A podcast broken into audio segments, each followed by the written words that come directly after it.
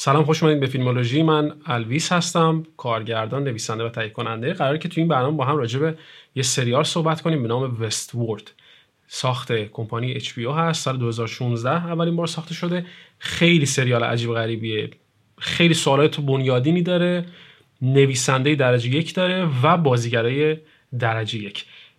حیفه راجبش صحبت نکنیم. اگر کسی دیده فیلمو بسیار عالی اگر ندیدین اصلا ویدیو رو قطع کنید همین برین سریال رو ببینید و بعد برگردیم در رابطه با فیلم صحبت. کنیم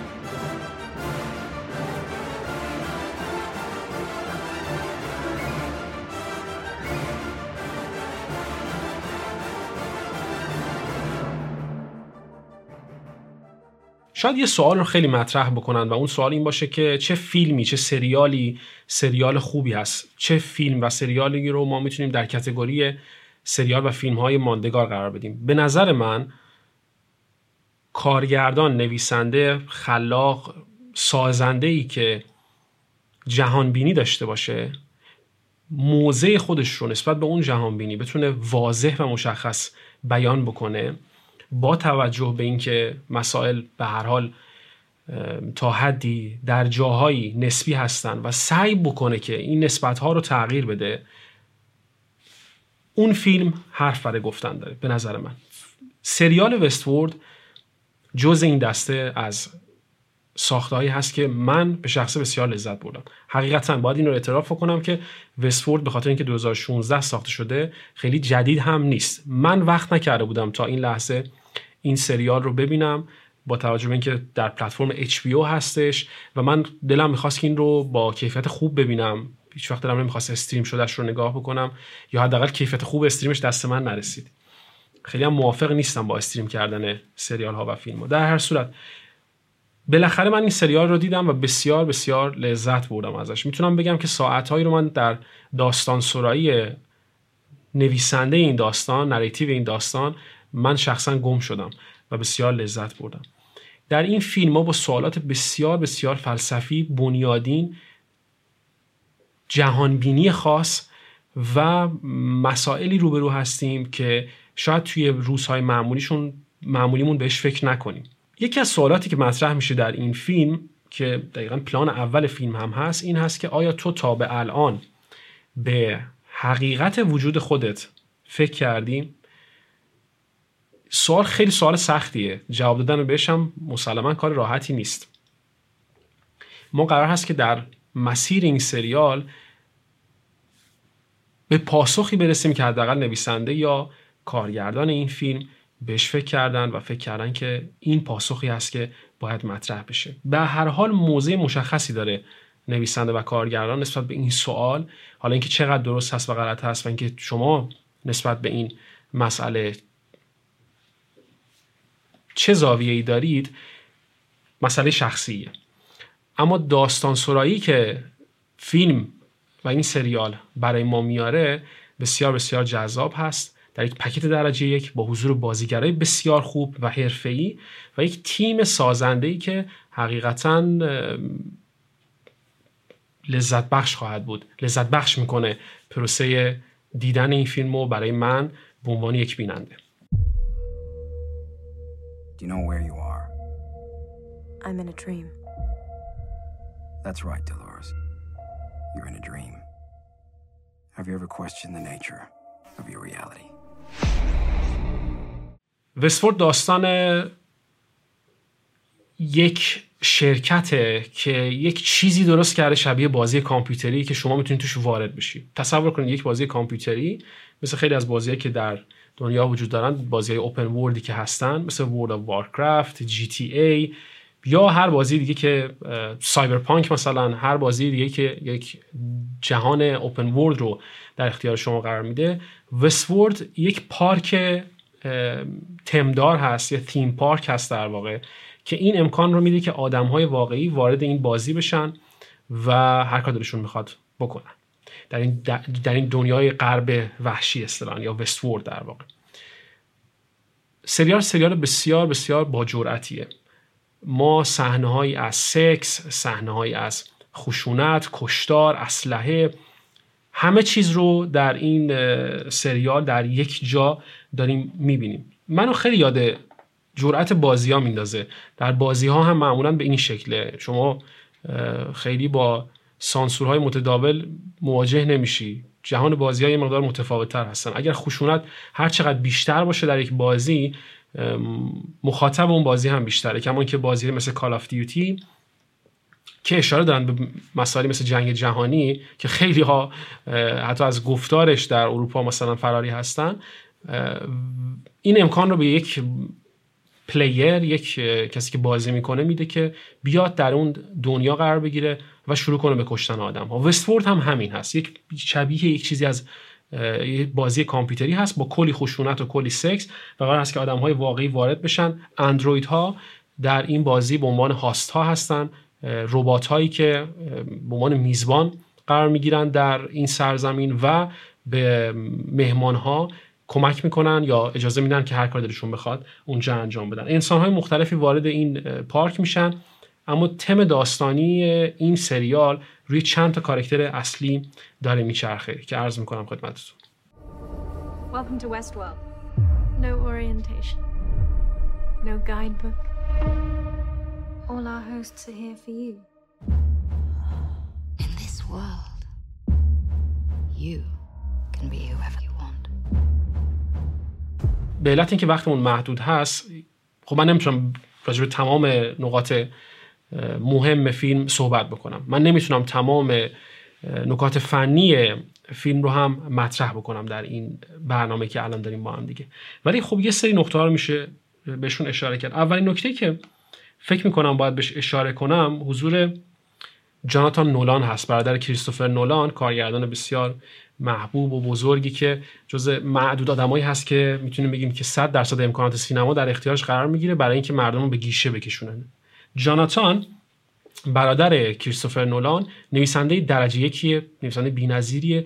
داستان سرایی که ما داریم در فیلم می‌بینیم با فلشبک ها با سرای با در واقع سراییدن داستان که پارالل دارن جلو میرن به صورت موازی دارن جلو میرن خیلی زیبا داره اتفاق میفته من تقریبا می‌تونم بگم که توی داستان سرایی در تدوین و چیزی که در نهایت آدم می‌بینه شما هیچ باگی رو نمی‌بینین. خیلی دقیق این تابلوی نقاشی شده ای که روبروی ما قرار داره بسیار با دقت نقاشی شده و ما اجازه میده که کشف بکنیم در مسیر دیدن این فیلم. استپ استپ قدم به قدم بریم جلو و خودمون به کشف هایی برسیم که برامون می‌تونه جذاب باشه. توی پرانتز اینو بگم بسیار مسئله مهمی در بحث فیلم نام نویسی یک متدی هست در فیلم نام نویسی که اشاره می‌کنه به اینکه شما چهار رو عدد چهار رو به بیننده ندید بلکه فقط تعریف بکنید دو به علاوه دو رو. و خب مسلما بیننده این رو متوجه میشه که نتیجه چهار خواهد بود.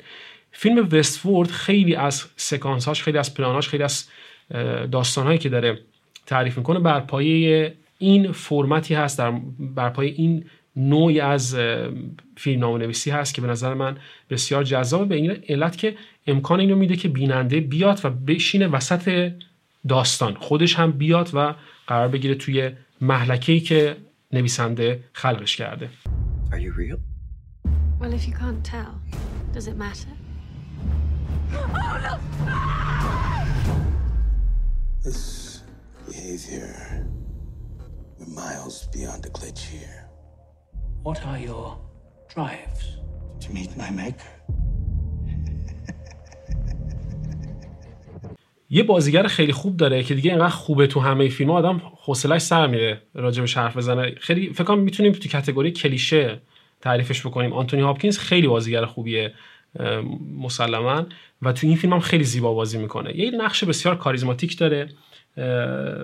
نقش آقای روبرت فورد رو بازی می‌کنه. کسی که خالق این پارک است جز کوفاندرها یا افرادی است که بنیانگذار یکی از بنیانگذاران این پارک بوده. و توی فیلم هم بسیار کاریزماتیک بازی می‌کنه. یکی از متدهایی که داره آقای آنتونی هاپکینز که نقش روبرت رو داره بازی می‌کنه در این فیلم این هست که نشون میده اعتماد به نفسش رو.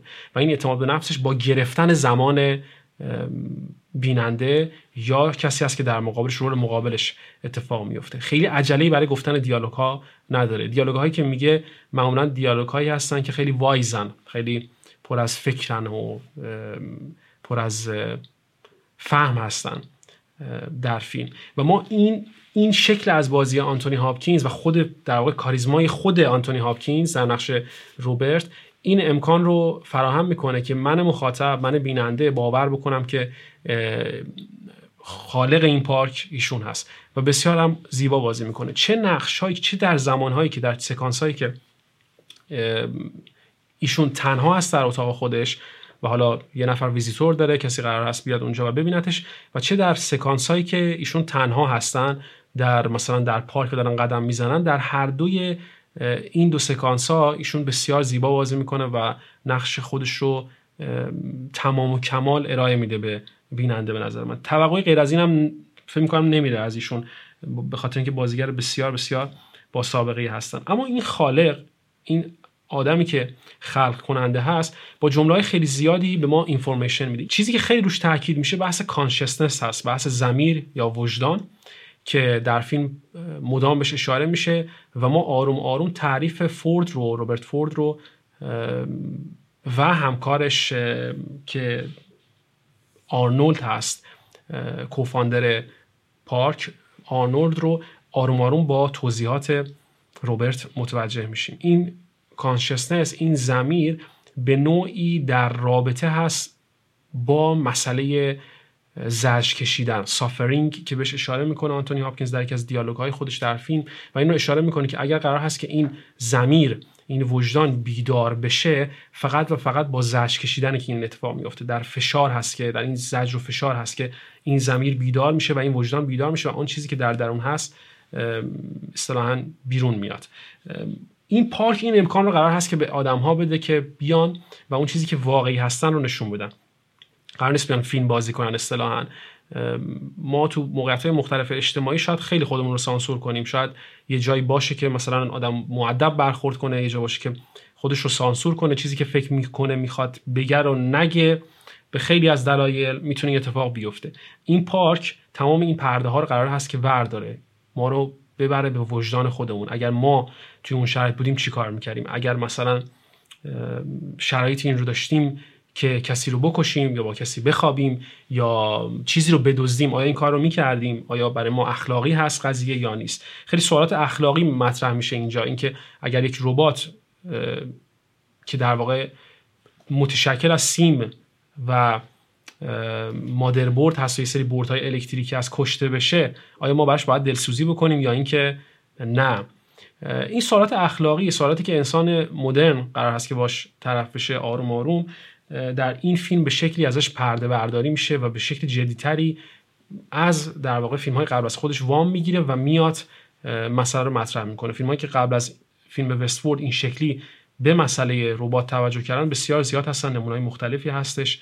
در طول تاریخ مثل A.I. مثلا مثل خود فیلم Artificial Intelligence یا مثلا Matrix یا خیلی فیلم های دیگه که به زیبایی این کار رو انجام دادن. Westworld یه قدم جلوتر اومده یه چیزی اضافه تر از همه اینها داره و اون هم کلیت فضایی هست که ما باورش می‌کنیم در این فیلم. ولی مسئله subconsciousness و خود کانشسنس زمیر و وجدان که یه اشاره داره به سفر درونی در فیلم به این هم اشاره میشه که روبرت و آرنولد راجب این مسئله صحبت می‌کنن که متوجه میشن که زمیر در واقع یک چیزی شبیه یک هرم نیست بلکه شبیه یک میزه شبیه یک هزار تو هست که شما سفر می‌کنی به درون خودت و این واکاوی است که در اتفاق میفته در زمیره و پارک این کار قرار هست که برای آدم ها انجام بده. خیلی مسئله هم فلسفی هم اخلاقی هست. و خود این مسئله فیلم رو جذاب می‌کنه به نظر من. خیلی خیلی جذاب هست. کرکتری وجود داره به نام ویلیامز و این ویلیام معذرت می‌خوام. کرکتر به نام ویلیام وجود داره که آدم بسیار خوبیه. خیلی ما این جدال خیر و شر رو در فیلم داریم. سیاه و سفید آدم بعد آدم خوب آدمی که می‌کشه آدمی که قرار هست نجات بده. و ما در, در مواجهه قرار می‌گیریم با اینکه من کدوم سمت قرار هست وایسم. چی درسته اصلا؟ آیا کار درست داره انجام میشه یا نه. مثل خیلی از سوالات اخلاقی که قرار می‌گیره که اگر مثلا شما در یک قطار باشید این قطار در یک ریلی داره حرکت می‌کنه که روبروش مثلا ده تا کارگر وایستادن و به قطار می‌خورن در ریل مقابلش مثلا یک بچه وجود داشته باشه شما کدوم که از این ریل ها رو انتخاب می‌کنید؟ و این سوالات این چنینی در فیلم بسیار مطرح میشه به شکلهای دیگه به شکلهای نه تنها حالا چیزهایی که در این شکلی از سوالاتی که در مفاهیم آموزشی استفاده میشه بلکه به شکلی دراماتیزی شده تر در فیلم برای فیلم و برای بیننده داره مطرح میشه I'm terrified. I feel spaces opening up inside of me. Like a building with rooms I've never explored. I think there may be something wrong with this world. Something hiding underneath. یکی از نکات, نکاتی که در فیلم میشه ازش کشف کرد اینه که یک پیغام در فیلم وجود داره. یک نوع پیغام می‌خواد به ما بده که این پیغام پیغام بسیار سیاهی هست و اون هم اینه که انسان ها بد هستن و تغییر نمی‌کنن. یه شکلی از این نگاه رو ما در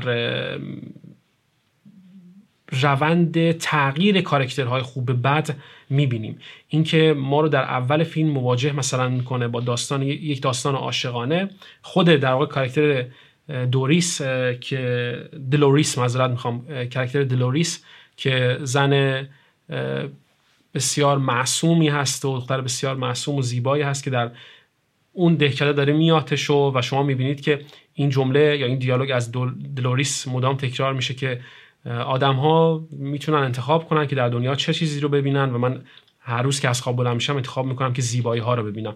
اما در رب ساعت اول فیلم در اون 20 دقیقه ربع ساعت اول سریال قسمت اول با اولین چیزی که شما مواجه میشین اینه که زیبایی وجود نداره. و این فقط شهر هست که قرار هست که مسلط باشه به اوضاع. که ما می‌بینیم در اون روایت اول سریال روایت اپیزود اول سریال می‌بینیم که چه پایان دراماتیک و چه پایان وحشیانه و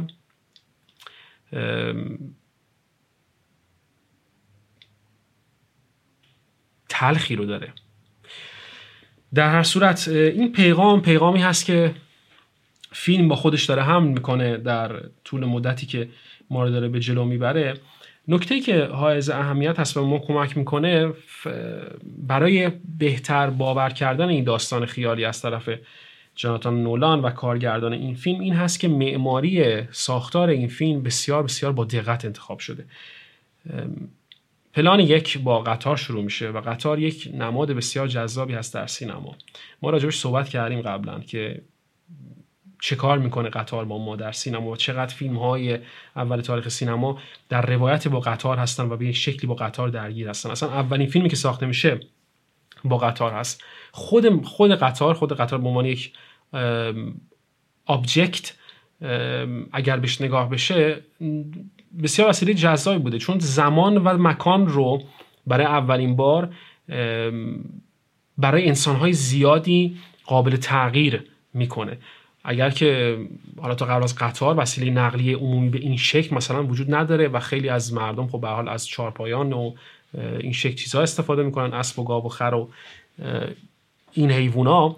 ولی قطار تنها چیزی هست که به عنوان یک وسیله یک امکان مکانیکی به, به انسانی که داره گذار می‌کنه از دوران ساده تری به یک دوران مدرن تر داره کمک می‌کنه که مکان و زمانش رو تغییر بده. و این حضور قطار در فیلم به ما این یادآوری رو می‌کنه که ما قرار هست که در زمان و مکان بسیار جابجا جا بشیم در فیلم. همونطور که پلان اول فیلم مثلا با اون پلان قطار شروع میشه. اگر اپیزود اول رو آدم دوباره ببینه و season اول رو دوباره ببینه حتی متوجه میشه که می‌تونه حتی پیدا بکنی که انسانهای واقعی کی هستن و ربات ها کیا هستن. چیزی که در در مواجهه اول با فیلم بسیار بسیار مسئله سختی هست. یه اشاره هم به theme park هایی داره که وجود دارن. پارک هایی که با thematic های مختلف هستن مثل مثلا دیزنی لند یه نمونه بسیار معروفش. اشاره اینجوری هم به اون theme park ها داره. چیزی که در واقع به لحاظ معماری یه نوعی وام می‌گیره از زندگی شهری خود ما انسان ها ماهایی که در زندگی معمولی خودمون هر صبح از خواب بلند میشیم و از کنار خیابونا عبور می‌کنیم. اما مسئله که داره مطرح می‌کنه یک ترمی هست که من خودم باش خیلی آشنا نبودم و آشنا هم نیستم. تعریف بسیار ساده ای دارم ازش که میشل فوکولت ظاهرا فیلسوف فیلسوفی که در واقع به این ترم رسیده مطرح می‌کنه. ترمی هست به نام هترتوپیا که من باش خیلی آشنا نبودم. اما این هترتوپیا حرفی که داره می‌زنه این هست که این هترتوپیا چیزی از شبیه کروز پارک یه کروز شیپ در واقع کشتی کروز که توش همه چی وجود داره و شما می‌تونید توش زندگی بکنی. اما این کامیونیتی این سوسایتی این جامعه که داره ساخته میشه خودش رو داره مجزا می‌کنه از جامعه هایی که اطرافش وجود دارن. در واقع خود این جامعه یک بخشی از اون توپیا هست و اون توپیا خودش داره پرزنت می‌کنه جامعه که توش وجود دارن رو. و این ترم در معماری ساخته وستفورد استفاده میشه. وام های خیلی زیادی گرفته وستفورد از مثلا طراحی لیوناردو, لیوناردو داوینچی که طراحی انسان هست و اون نقش انسان رو داره مثلا نشون میده در فیلم. و این ارجاعاتی که اتفاق میفته در فیلم بسیار با دقت هستن چیزی که نولان توش استاد هست و چیزی که من ازش یاد می‌گیرم اینه که اگر قراره که ارجاعی داده بشه ارجاها با دقت اتفاق بیفته در فیلم ها نکته بسیار مهمی هست و اینکه چطور کسی که ارجاع دهنده هست به حالا نکته یا آبجکتی یا ترم خاصی که قبلا وجود داشته چطور می‌تونه این ارجاع رو به یک لول دیگه ببره به یک مرحله دیگه ببره چیزی بهش اضافه کنه که ماهیت خودش رو از دست نده اما به نوعی مال خودش بکنه اون ارجاع رو. و وستفورد به زیبایی زیبایی هرچی تمامتر این کار داره انجام میده. خیلی فکر کنم طولانی شد بحثمون. مرسی که توجه کردین و همراه بودین. هر جا هستین خوش باشین و شاد.